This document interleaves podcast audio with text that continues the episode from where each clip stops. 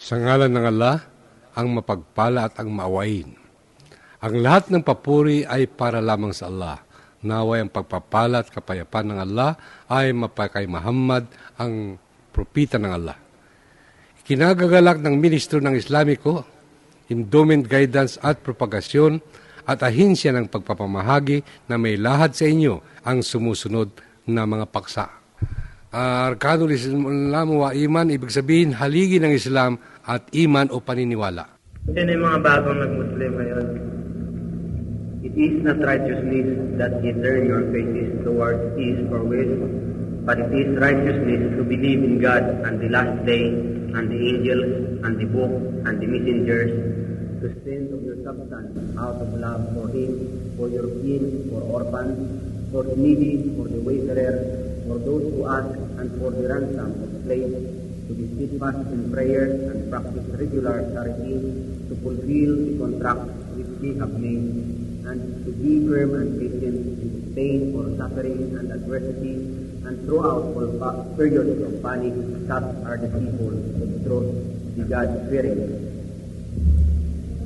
أعوذ بالله من الشيطان الرجيم بسم الله الرحمن الرحيم Ito ang nakalagay, brother, sa pangalawang kabanata, Surah Al-Baqarah, ang verso 177. Hindi isang kaputihan na ilungin mo lamang ang iyong mukha sa silangan o kanluran.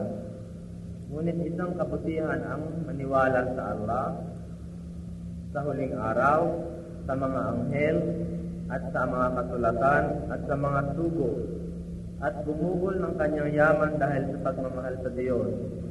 Sa iyong mga kaanak, sa mga ulila, sa mga nangangailangan, sa mga naglalakbay, at sa mga humihingi at nagpapalaya ng mga alitin, at maging matintiman sa kanilang pagdalangin at nagkakaloob ng kawanggawa, at tumutupad sa kanilang pangako na kanilang ginawa at silang matiyaga at matatag sa panahon ng mga pagsubok at kahirapan at sa panahon ng mga kasishayuan, sila nga ang mga tao ng katotohanan, ang mga may pagkatakot sa Diyos. Ito mga brother, ito isang verse lamang sa Quran na nagsasabi ng lahat ng mga puntong paniniwala ng Islam.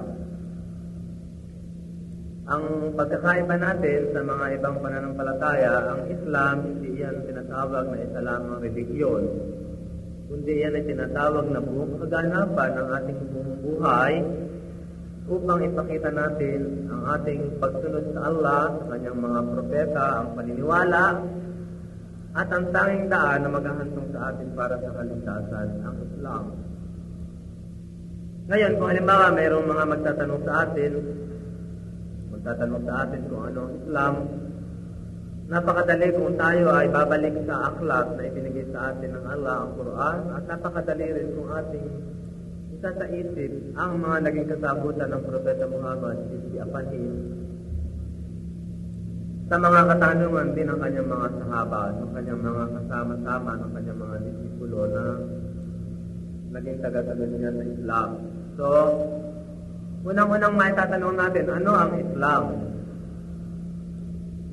Ang Islam ay ang paniniwala na wala ng ibang Diyos maliban sa Allah at si Muhammad ang kanyang propeta. Yan ang pinakapatayang pundasyon o yan ang pinakakalima ng mga Muslim ang paniniwala na wala ng ibang maliban sa Allah at si Muhammad ang kanyang propeta. Ano rin ang Islam? Ang Islam ay ang paghuhuko lagi na ang pagdarasal ng limang beses sa isang araw, ang tinatawag na salam. Ang pagbibigay ng kawanggawa o ang tinatawag na sakat. Ang pag-aayuno sa buong buwan ng Ramadan, ang tinatawag natin na saum, at ang pagpunta o pilgrimahe sa Maka sa panahon ng Hajj na dapat nating yukol, minsan man lamang sa buong buhay kung tayo ay mayroong kakayahan na magawa yon. Kaya, mga brother, kung sa atin tayo mayroong makaka-encuentro na magtatanong sa ating desisyon, bibigyan tayo ng process namin, kung ano ang nakaakit sa atin sa Islam, yan lamang ating sasabihan. Ang Islam ay nabubuo sa paniniwala na walang ibang Diyos maliban sa Allah si Muhammad ang kanyang. At tayo rin ay mayroong mga limang haligi na tinatawag na bukod sa paniniwala sa Allah, pagdarasal, pag-ayuno, pagbibigay ng kawang-gawa, at pag-hajj o pilgrimahe sa Makkah. Yan ang simple-simpleng definition ng Islam. Ngayon naman, ano naman yung tinatawag na iman? Yung iman ay ang paniniwala na wala ng ibang Diyos maliban sa Allah, ang paniniwala sa lahat ng mga anghel, ang paniniwala sa lahat ng mga sugo o mga propeta, ang paniniwala sa lahat ng mga kasulatan, ang paniniwala sa huling araw o sa araw ng paghukom, at ang paniniwala sa kasasapitan o yung tinatawag na kadar, yung kahihinatnan. Yan ang tinatawag na fundamental na tinatawag na iman. Yung iman sa Arabic, walang katumbas sa salitang eksakto. Pero pwede natin i-translate na pinaka-credo o pinakabuod ng ating pananampalataya. Yung tinatawag natin belief, yung tinatawag natin faith, yung paniniwala. Kaya mahalagang malahan natin dito yung Islam at saka yung iman. Yung Islam nabubuo sa limang haligi, yung iman nabubuo naman doon sa tinatawag na batayang paniniwala sa aklat, sa mga anghel, sa mga sugo, sa araw ng paghukom, at sa kasasakitan, yung tinatawag natin na kadar.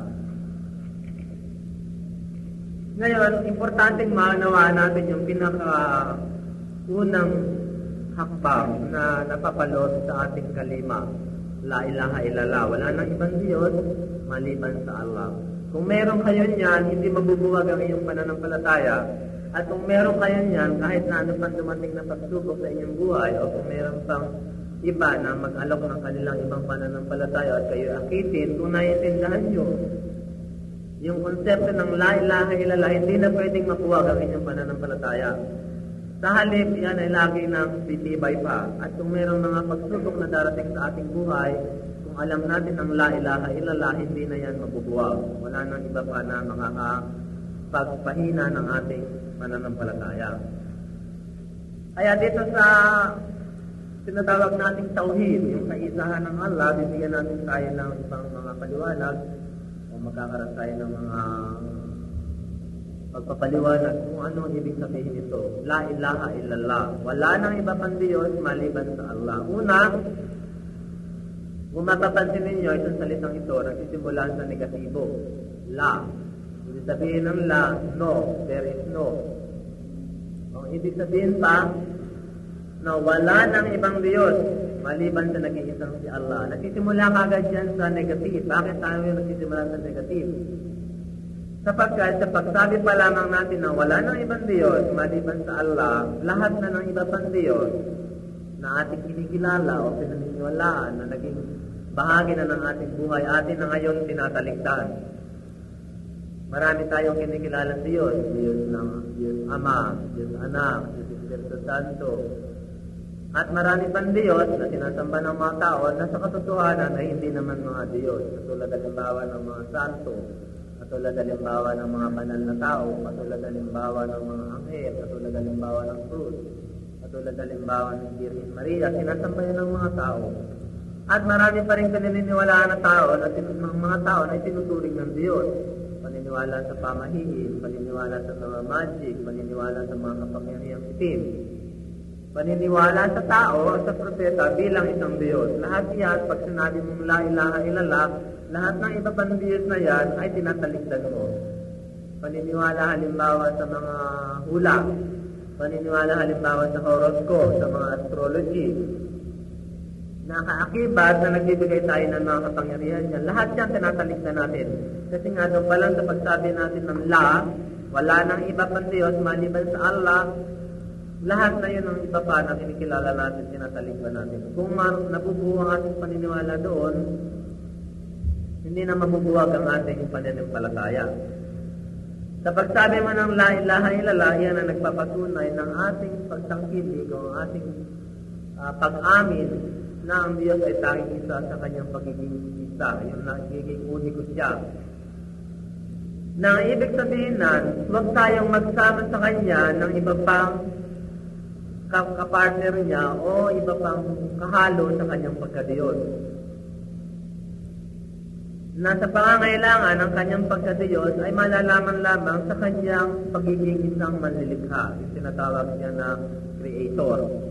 Ang isa mang bagay na sinasamba natin o isa mang tao o iba pang mga Diyos na sinasamba natin, salam, na wala siya kahit anong nilikha, hindi natin matatawag yun na Allah. Yan ang simple sense lamang na pwede nating ah, malinaw na maunawaan na ang anumang ating sinasamba, kung siya ay walang nilikha, hindi siya lumikha, hindi siya tagalikha, hindi siya pwedeng magiging Diyos. Hindi siya pwedeng magiging Diyos. Halimbawa, pagdarasal sa mga santo. Unang tanong, ito ba mga santo ito? Meron ba itong mga nilikha? Ang sagot, wala. Sa mga Diyos, hindi yan pwedeng maging Diyos. Halimbawa, yung pagsamba ng mga Kristiyano kay Maria bilang ina ng Diyos. Si Maria ba, siya ba ang lumikha o siya ang nilikha? Si Maria siya ang nilikha, hindi siya ang lumikha. Sa mga si Maria hindi siya pwedeng maging Diyos. Ang mga anghel na sinasamba ng mga tao, ang mga anghel ba may nilikha? Wala, kundi sila ang nilikha. Ang mga ang mga propeta na ipinadala ng Diyos dito sa mundo, isa na nga rin si Prophet Isa, alayhi wasalam, si Kristo. Siya ba ay nilikha ng Allah o siya ang lumikha sa kanyang sarili? Saan nagsimula si Jesus? Nagsimula siya sa sinapupunan ni Maria, nagdalang tao si Maria sa kagustuhan ng Allah. Sa makatwid si Jesus, hindi siya lumikha sa kanyang sarili, kundi siya ang nilikha. Sa ganong katatagan ng pananaw, makikita natin na si Jesus kailanman ay hindi magiging Diyos. Sapagkat ang Diyos, siya ang una at huli, hindi siya lumabas na nilikha siya. Kundi siya ang lumilikha. Very simple lang na matalikdan natin ito na wala nang ibang Diyos maliban sa naging isang si Allah. O yung isipan nga natin, napaka-dali na ibinigay ng Allah na aral sa atin na maniwala ka lamang ng Islam. Kahit na isang tao na hindi nakapag-aral, pag sinabi mong isa, madali niya naunawaan. Pero sa isang tao, kahit nakapag-aral siya, pag sinabi mong tatlo, ngunit isa, mahirap maunawaan yan. Maraming mga tao na nakatapos ng pag-aaral, nakakuha pa ng doctorate degree. Tanungin mo sa religion, ang tatlo ba isa? Oo, sabi. Pero pag adin mo yan, bayaran mo yun ng utang, sabihin mo ang utang kasi tatlong piso, bigyan mo ng piso lang, hindi niya tatanggapin. Hindi niya tatanggapin. Pero pag sinabi mo tatlo ang Diyos, tatlong persona, pero isa. Oo, sabi niya, oo. Mga doktor yan, nakapagtapos siya ng pag-aaral, hindi lang sa Pilipinas, kundi sa iba pang bansa. Yung mga engineer, subukan nyo, gumubuhin siya ng plano. Pagka sinabi mo ang, ang strength ng ganitong paggawa mo ng plano ng mga building, ng mga karsada, ng mga tulay, sabi niya, 1 plus 1 plus 1, tatlo yan. Sapagkat pag hindi nila sinabing tatlo, guguhong lahat yan sinayo nilang building. Pero tanungin mo sa relihiyon ng pananampalaan, saan Diyos ba? Eh, tatlo sa pagka-persona kundi isa. Sabi niya, oo. Oo. Kaya mabuti pa yung mga tao na hindi nakapag-aral pag sinabi mo isa ang Diyos, tatanggapin ka agad, oo nga, isa ang Diyos. Pag sinabi mo tatlo ang Diyos, hindi niya tatanggapin niya dahil sa kanyang pag-unawa, isa ay isa lamang. Kaya pakitaan mo yung isang marunong, sila ang higit na nalilihis ng landas. Kaya unang-unang binibigyan sa ating paniniwala, la ilaha illallah, wala nang iba pang Diyos, maliban sa Allah. Napaka-simple na kahit hindi ka nakapag-aral, mapapatunayan mo na nandiyan ang katotohanan. ang tinatawag nga sa Arabic na la ilaha illallah, yung tinatawag na illa, sa Arabic, yun ang tinatawag natin na Diyos. Ngayon yung tinatawag naman na Allah, yun ang personal na pangalan ng Diyos. Allah ang pangalan ng personal na, na pangalan ng Diyos. Kaya halimbawa, yung tinatawag natin na God, yun ang tinatawag na generic generic sense. Pag sinabi mo halimbawa Muslim, maaaring babae, maaaring lalaki. Pag sinabi mo mga prutas ng bayabas, pwede yung dilaw, pwede yung pula, pwede yung puti. Bayabas lahat yan. Pag sinabi mo naman na illa, generic yan. God, yung tinatawag natin na maraming ibang Diyos. Mapagmahal ka ng iyong sarili, Diyos mo ang sarili mo. Mapagmahal ka ng kapangyarihan, yun ang Diyos mo. Kung mapagmahal ka sa mga kayamanan, yun ang Diyos mo. Kaya halimbawa, meron ka pang mga sinasamba, yun ang Diyos generic. Pero yung Allah, yung Allah, wala na yung iba pang pwede sabihin, kundi yung lumikha. Hindi mo pwedeng tawagin ng Allah si Kristo dahil wala siya nilikha. Hindi mo pwedeng tawagin ng Allah yung mga santo kahit mabubuti pa sila dahil hindi sila nilikha. Hindi mo pwedeng tawagin ng Allah ang mga anghel dahil wala silang nilikha. Yung Allah para sa tawing isa na lumikha ng lahat ng nakikita natin dito sa kalubaan at maski hindi natin nakikita. At isa pa, bukod sa nilikha niya yon, siya rin ang tumutustos upang mapanatili ang kanyang nilikha. Ang Allah subhanahu wa ta'ala, hindi siya lumikha ng mga bagay pagkatapos iniwanan niya.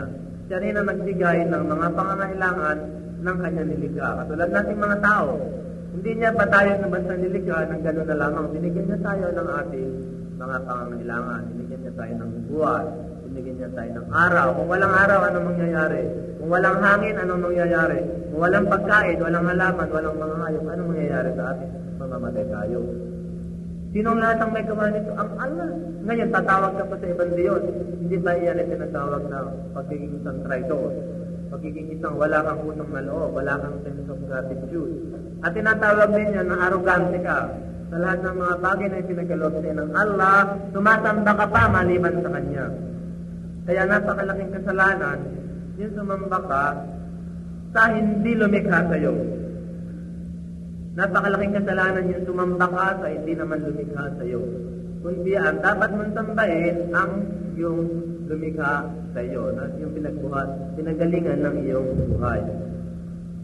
Pangalawa, yung tinatawag na La ilaha illallah, yung tinatawag natin na tauhid na pagiging ng Allah, lahat yan, itinuro yan ng mga propeta.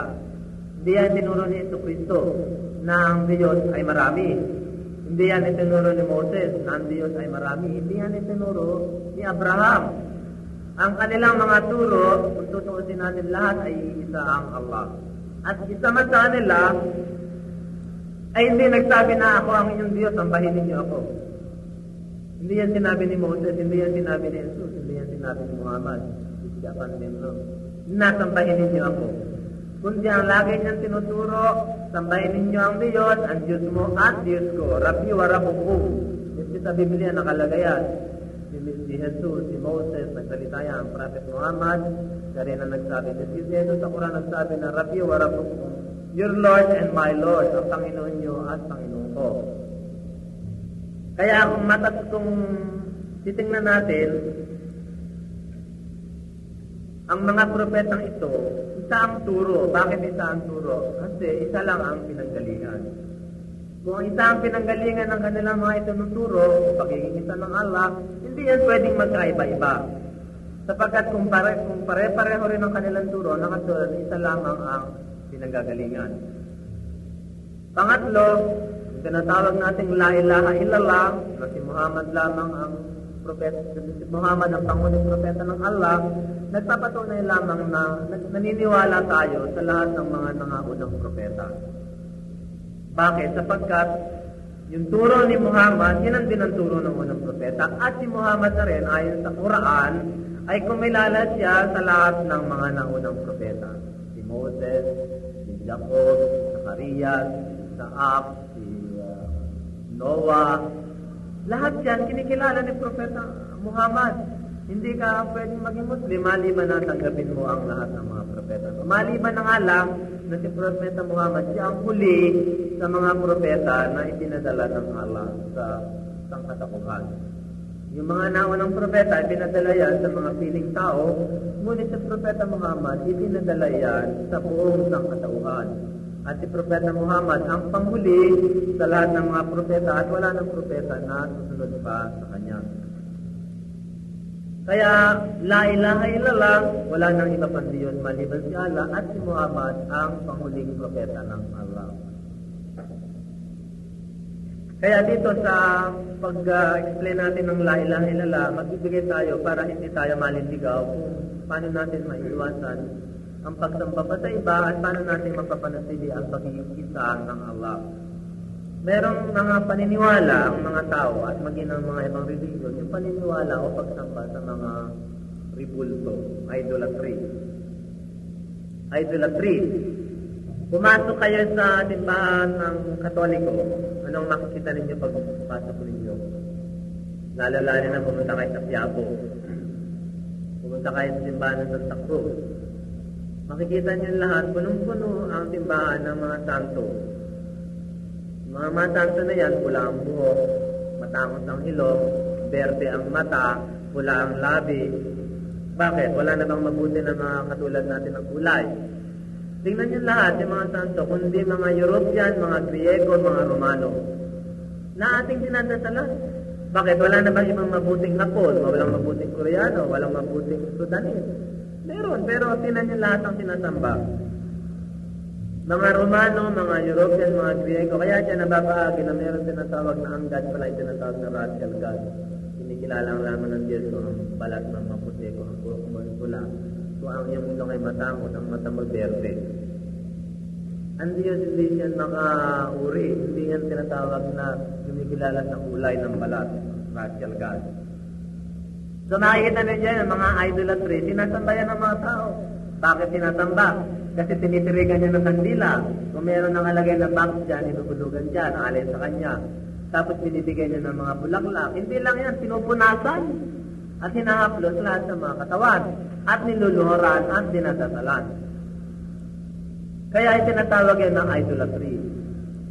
Yan ay paniniwala ng Kristiyano, lalong-lalo na ang mga Katoliko. Ngayon, pumunta naman tayo sa simbahan ng mga Buddhist. Ang Buddhist, malayo na yan sa paniniwala ng Kristiyano, pero walang pagkakaiba. Pupunta kayo sa templo ng mga Buddha, ay naman makikita ninyo. Yung mga litrato ni Buddha, minsan yung nakaupo siya, malaking tiyan, meron na din dalawa rito na nakaupo sa ganyang kalong-kalong niya maliliit na mga Buddha. Yun ang sinasamba ng mga tao. Nakita ko yan kung paano nila sinumbahan.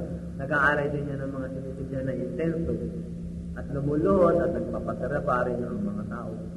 So anong pagkakaiba? Idolatry. Pumasok ka ngayon sa templo ng mga Hindu. Anong nakalagay sa templo ng mga Hindu na sinasamba? Nandyan yung ahas, nandyan yung kabayo, nandyan yung elepante, nandyan yung baka. Hindi lang yung baka, miski yung sexual organ ng lalaki at babae nandyan sa loob ng templo at sinasamba. Would you believe that yung ari ng lalaki at ari ng babae nasa loob ng templo ng Hindu. So kung susunod natin, sasabihin natin, ah, tama ang pananampalataya ng Kristiyano, ang mali ang pananampalataya ng Hinduismo at Buddhismo. Hindi, pareho-pareho. Walang pagkakaiba kasi nandun nabubuo sila sa pagsamba sa idolatry. Ang Diyos sa Islam, walang image. Ano nakalagay sa Quran? Kul huwallahu ahad, say is God the one and only. Lam yalid walam yulad, hindi siya pinanganak at hindi siya nagkaanak. Walam yakun lahu kufuwan ahad. At hindi siya at walang anumang sa kanya nakakatulad. Tanungin mo mga Kristiyano, ano ba ang lalaking Diyos? Lalaki daw. Nakita mo? Hindi. Eh, paano mo nasabing lalaki?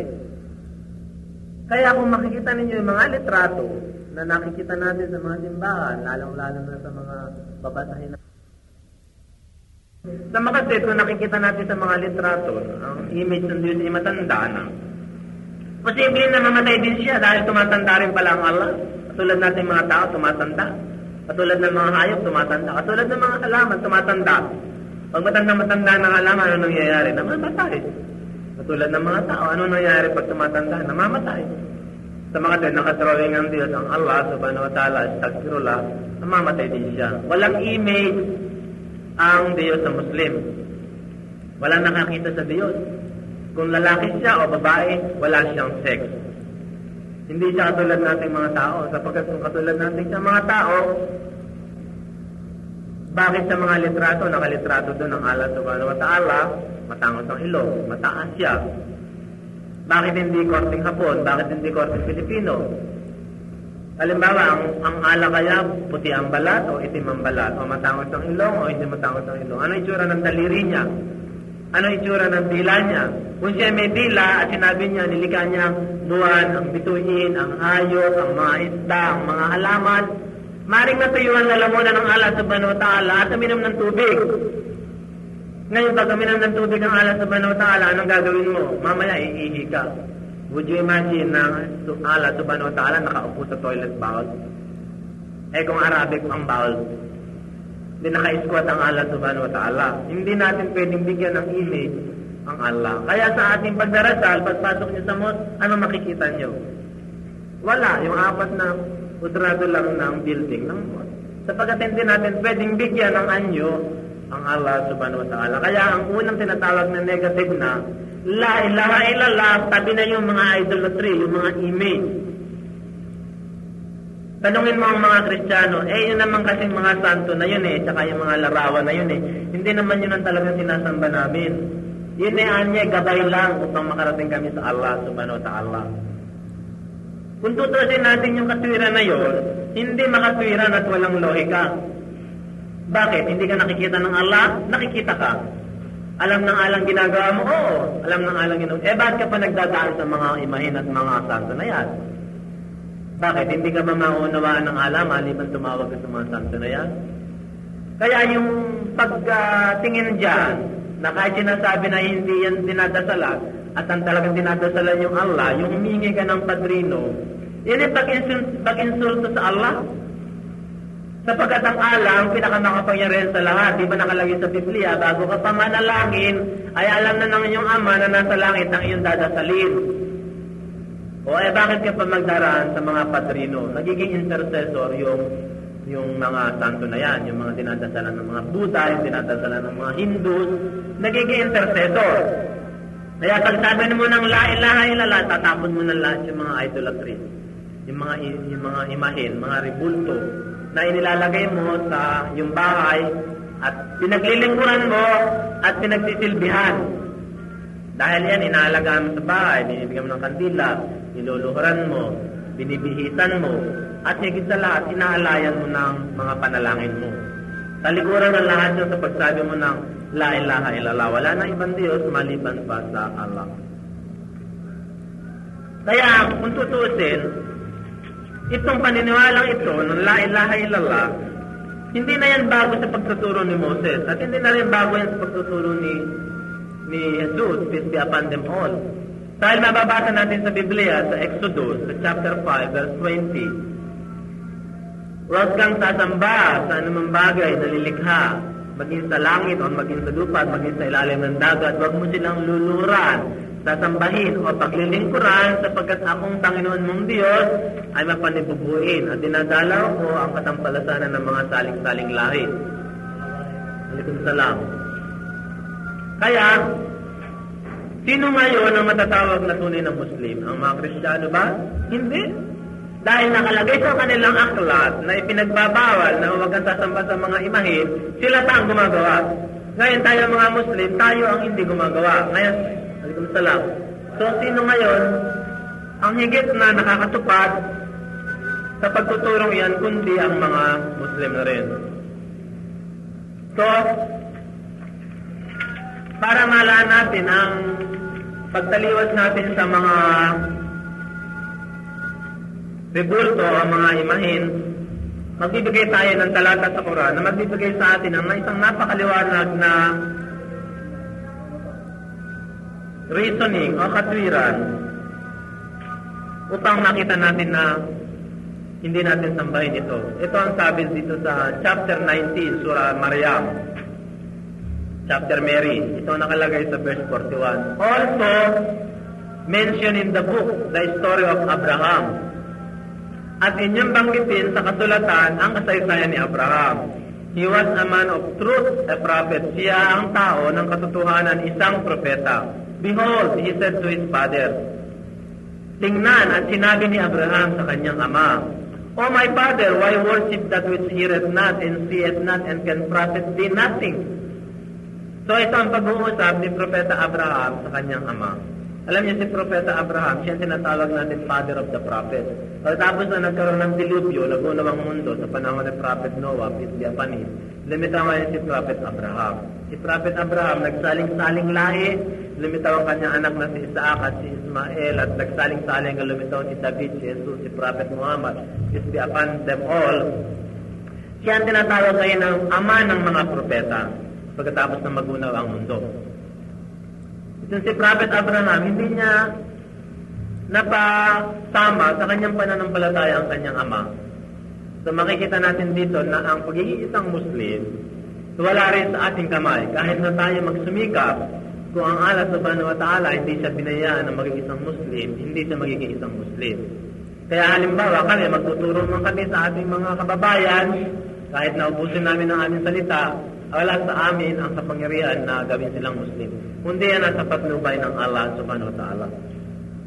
So sabi ni Prophet Abraham sa kanyang ama, O aking ama, bakit mo sinasamba ang mga bagay na hindi nakakarinig at hindi nakakakita at hindi magbibigay sa inyo ng kapakinabangan? So ito nga yung tinatawag na pagtalikdan natin sa mga rebulto. Unang-una, yung mga rebulto, hindi natin dapat sambay sapagkat hindi yan nakakakita. Meron ba rebulto na nakakita sa atin? Hindi, sapagkat yan ay gawa sa kahoy, gawa sa simento, gawa sa putik, ginawa ng tao. So, hindi yan nakakakita. At hindi rin nakakarinig. Natotoo naman na hindi nakakarinig ang mga imahen at mga revolte na yan. Mga Buddhist, mga Hindus, mga Kristiyano, mga iba pang pananampalataya na tumatawag dyan. Miski yung mga tinatawag na mga sa atin sa Pilipinas, yung mga nasa mga bundok-bundok na, na sumasamba sa mga bagay na nasa loob ng bundok. Minsan meron lang isang punso sa sambahin na yan. Magtatayo na dyan ng shrine.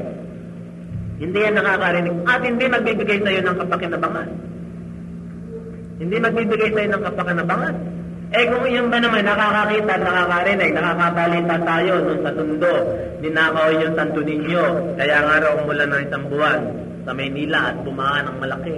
Eh kung yan ba naman din sa yan at nakakarinig at nakakakita at merong kapangyarihan, bakit niya pinayagan ang sarili niya na manakaw?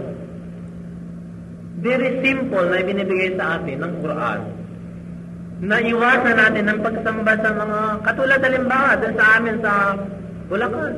Ninakaw yung santo sa simbahan namin. Si San Juan Bautista. Eh kung yung ba namin ay may kapangyarihan, eh bakit hindi niya na nagawa ng kanyang sarili na hiwag umalis doon sa kanyang kinatatayuan? Kasi nga, it heareth and seeth not, and seeth not. Hindi yan nakakarinig, hindi yan nakakita, and profit be nothing.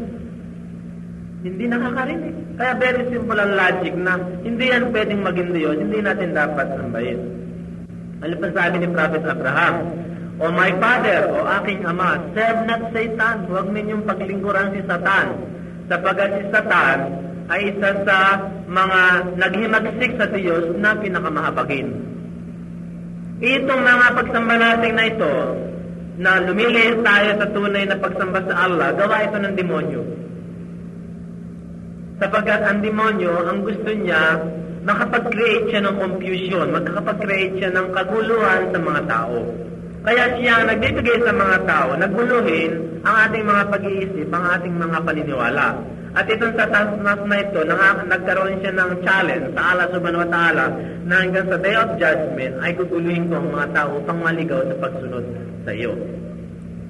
Kaya isang malaking kamalian sa mga tao yung sumamba ka sa mga bagay na walang mabibigay sa iyong kapakinabangan at hindi makapagbibigay sa iyo ng kagalingan o tinatawag nating kasabulan. It cannot harm you, it cannot profit thee nothing. It cannot give you profit. Wala kang mabibigay sa iyo na kapangabahan. Kaya pag sinabi natin yan na la ilaha illallah, wala nang ibang Diyos maliban sa Allah. Talikdan natin yung mga pagsambal sa mga imahen. Pangalawa, pag sinabi natin la ilaha illallah, meron tayong tinatawag na pagsambal sa mga bagay na makikita natin sa kalangitan o sa kalupaan. Katulad halimbawa yung pagsamba natin sa buwan, pagsamba natin sa mga araw, pagsamba natin sa mga uh, bituin. Maraming mga tao, maaaring tayo sa Pilipinas, maaaring sa pagiging kristyano natin, hindi natin ito sinasamba. Pero marami pa rin sa Pilipinas na may maling pananampalataya ang sumasamba rin sa buwan. Halimbawa, magbabasa tayo ng horoscope. Meron tayong tinatawag na mga astrologies. Yan, magkakaroon sila ng prediction na sa ganun daw taon ma-assassinate si John Kennedy na sa ganitong taon magkakaroon ng baha. Maaring tumatama yan, maaring hindi. Pero saan nababata yung mm, pagbasa nila sa horoscope? Binabatay nila yan sa posisyon din ng buwan. Binabatay nila yan sa posisyon ng uh, pag-inog ng araw sa ma- kalangitan. Binabatay nila sa posisyon ng mundo. Tinatawag na mga astrologists. At sa, dahil diyan, binabasa nila ang magiging kapalaran ng tao. Kaya yung mga tao na yan, naniniwala rin sila sa ibang ilang, tinatawag na ibang Diyos, sapagkat nagtatambal sila ng kapangyarihan sa mga bagay na lilikha ng Allah, subhanahu wa ta'ala. Kasi ang mga tao, sa katotohanan, kapag nakikita nila yung mga buwan na yan, mga araw na yan, tsaka mga bituin, nagkakaroon sila ng tinatawag na pagkamangha. At dahil sa pagkamangha na yan, eh nag-aakala sila na yan, ang mga bagay na nilikha ng Allah, ay mayroong kapangyarihan. At dahil diyan, ginagawa nila ang mga bagay na iyan ng Diyos. Ang Islam ay tandisan na tumatalikod sa pagsamba sa mga bagay na likha, mga object of the universe na nakikita natin. Katulad halimbawa yung mga Hindus, anong sinasamba nila? Yung cow, sila yung mga yung baka, kaya nga kung may makikita kayo ng Hindu na nagpa-practice ng Hinduism, hindi yan kumakain ng baka. Sapagkat para sa kanila, ang Diyos ay baka. Hindi lang ang baka, kundi marami pang bagay. Ngayon, tanongin mo sila, bakit mo sinasamba ang baka? Kasi ang baka, marami raw ibinibigay na benepisyo. Katulad halimbawa, ang bata na walang gatas ng ina, ano sinususo? Gatas ng baka. Sa Makati daw, ang buhay daw nanggagaling sa baka. Sapagkat ang gatas ng baka, siya ang bumubuhay sa mga bata. O ano pa ang binibigay ng baka? Nagbibigay din ng karne. Nagbibigay din niya ng yung miskin tayo ng baka. Ginagawa yung pataba. O kaya ginagawa yung binibilan nila sa araw, yung mga Indian. Yun ang ginagawa nilang panggato. Sa halip na kahoy, yung pinagtaihan ng baka. So, dahil dyan, sinasamba nila ang baka dahil daw maraming binibigay na benefit. Yun nga, yung gatas dahil na bumubuhay. Ngayon, halimbawa, tatanungin natin, yung baka saan kumukuha ng pagkain? Yung damo. Halimbawa, yung damo, mabubuhay ba yan ng walang araw? Hindi. Sa mga tuwid, ang baka, nagre-rely din siya sa ibang mga lilikha ng Allah, subhanahu wa ta'ala. Kung halimbawa, wala ang buwan, paano na yung karagatan? Magkakaroon ba yan ng high and low tide? Paano, paano na mangyayari dyan sa mga isda na nabubuhay dyan sa karagatan? Sa pinagagalingan natin ng ating mga pagkain. Mawawala. Sa makaswit, ang bawat isa sa kanila, interrelated na bawat sa kanila nangangailangan ng mga bagay na yan upang mapanatili nila ang kanilang pagbubuhay sa mundo ito. Ngayon, ang baka namamatay. Kaya yung mga Hindu, sabihin mo sa kanila, sinasamba mo yung mga baka? Oo. Baka namamatay. Namamatay. Ang Diyos ba may namamatay? Hindi. So makikita niyo yung mga tao dyan na nakapag-aral. Pagdating sa parte ng pa-religion, basta tinatanggap nila na hindi nag-iisip. Hindi nag-iisip. Ang baka ba may simula? Oo. Bakit may simula? Dahil nagbuntis yung kanilang inang baka, pinanganak sila. Bakit nagbuntis yung inang baka? Kasi inawa, inasawa ng lalaking baka. Ang Diyos ba may simula? Wala. Sa mga tuwid, ang baka hindi pwedeng masambahin. Ngayon din ang sikat ng araw. Ang sikat ng buwan. Ang sikat ng buwan, halimbawa, nawawala. Ang kapangyarihan ba ng Allah subhanahu wa ta'ala naglalaho? Hindi. So napaka very ang ang ang pananaw ng Islam sa Quran, napakadali para pumasok sa isipan ng isang ordinaryong tao. Kahit hindi ka nag-aaral sa paggamit lamang ng kaisipan mo, makikita mo ang tuwid sa tama. Sa makikita mo ang tuwid sa mali at makikita mo ang lihit sa tuwid.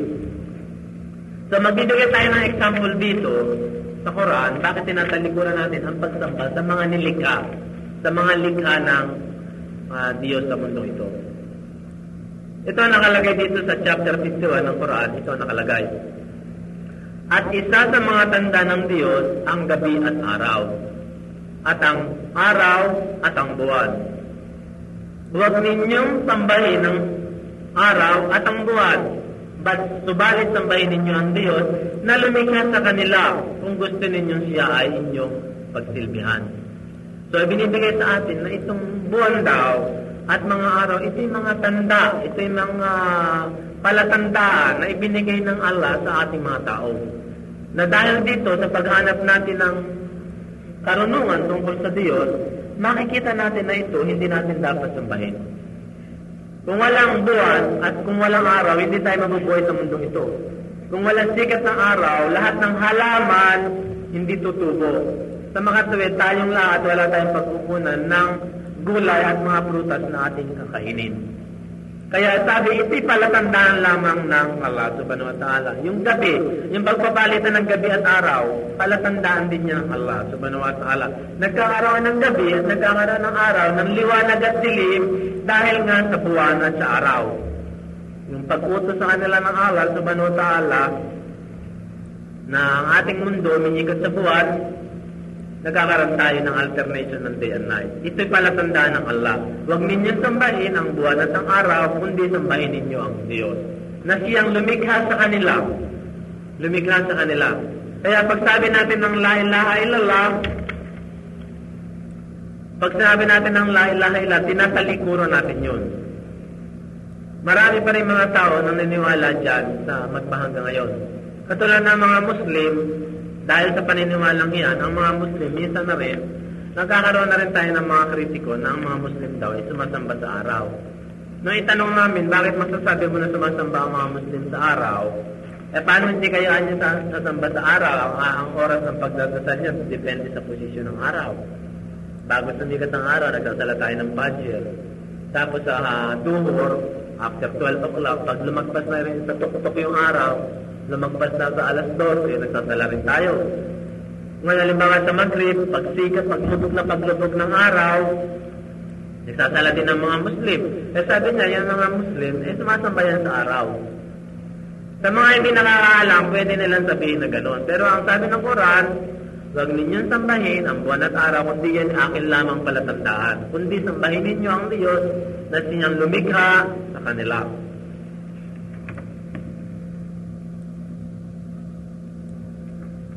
Kaya dito rin sa Quran, mayroong pag-uusap din si Abraham at sa kanyang ama na sinasabi na huwag ninyong gawing Diyos ang mga idolong ito sapagkat kayo nasa isang kamalian, sa isang malaking kamalian. At pinakikita rito, nang makita ni Abraham ang isang bituin, siya ay nagsabi, ito ang aking Panginoon. Ngunit nang ito ay lumubog, siya ay nagsabi, hindi ko gusto ang lumulubog. Na mapagmalas ni Abraham ang buwan, na sumisikat ng maliwanag, siya ay nagsabi, ito ang aking Panginoon.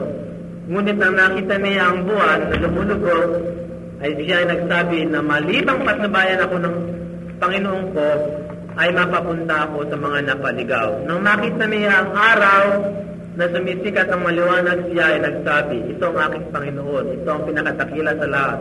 Ngunit nang makita niya ang buwan na, na lumubog, ay sinabi niya, O aking mga tao, tuloy ang tinatalikuran ko, ang pagbibigay ninyo ng kasama sa Diyos, at ibinaling ko na ang aking mukha sa, sa Kanya na lumika ng kalangitan at kalupaan, at hindi ako nagsasabi ng iba pang karibal sa Allah, subhanahu wa. So dito makikita natin mga brother, uh, tapusin na natin dito, mahaba kasi yung topic na ito, makikita natin dito ang simpleng-simpleng lohika na ang buwan at ang araw at ang mga bituin, hindi natin yan dapat sambahin. Bakit? Kasi katulad ni Prophet Abraham, peace be upon him, nung makita niya ang, ang, ang uh, bituin, nagkaroon din siya ng pag-aakala na maaaring ito ang Diyos. Ngunit nung nawala na yung kislap ng mga bituin, siyempre sumikat ng araw, yun yung napag-alat sa kanyang isipan na ang Diyos hindi pwede maglaho. Kung ang Diyos ay lagi nang maningmig, lagi na yung maningmig. Pero nung nakita niya na wala ang liwanag ng, ng bituin, napag-isip niya hindi yan pwedeng maging Allah. Nung nakita rin niya ang pagsikat ng buwan, napag-isip na maaari yan ng Diyos. Ngunit nakita niya lumubog na ang buwan, na wala ng liwanag ng buwan, napag-akala niya na hindi yan pwedeng maging Diyos. Nung nakita rin niya ang pagsikat ng araw, napag-akala niya rin yan ng Diyos. Ngunit nang nakita niya lumubog ang araw, nagkaroon siya ng isipan na tatalikdan ko ng lahat ang mga bagay na ito at ibabaling ko na lang ang aking mata sa kanya na lumikha ng mga ito at hindi ako magsasama ng karibal na Diyos. Sa simpleng logika na ito, yung paggamit natin ng isip, kahit na isang tao na maaaring wala siyang naabot na karunungan, hindi siya pwedeng mapaligaw. Lohika lang, ang Diyos lagi nang magpakailanman. Hindi nagmamaliw ang kanyang tinatawag na kapangyarihan, yung tinatawag niyang power. Eh ngayon, napapatunayan na ng ating mga siyentipiko na darating ang panahon na ang sikat ng araw ay mawawala. Dahil ito init ng araw ngayon, sa tagal ng araw na sumisikat, na- nababawasan din pala ang init ng araw. At darating ang, ang panahon na ang mundong ito ay magiging malamig. Hindi na sapat ang sikat ng araw. Sa makatid, naglalaho ang init ng araw. Ang kapangyarihan ng araw ay nawawala, nababawasan. Ngunit ang kapangyarihan ng Diyos, hindi na pwedeng maglaho, hindi na pwedeng mabawisan. Lagi siyang nasa taas. Kaya sa paggamit natin ng simpleng kaisipan, hindi tayo dapat maniwala sa astrology. Yung pagmula natin sa horoscope, tinatalikuran natin yan. Kaya pag sinabi natin ng la ilaha illallah, talikuran na natin yung paniniwala sa pagsamba sa mga bagay na likha ng Allah. Hindi lamang mga buwan, Ah, kalakip nito ang pinakamabuting paghahangad ng publikasyon ng Islamiko at ahinsya ng pagpamamahagi.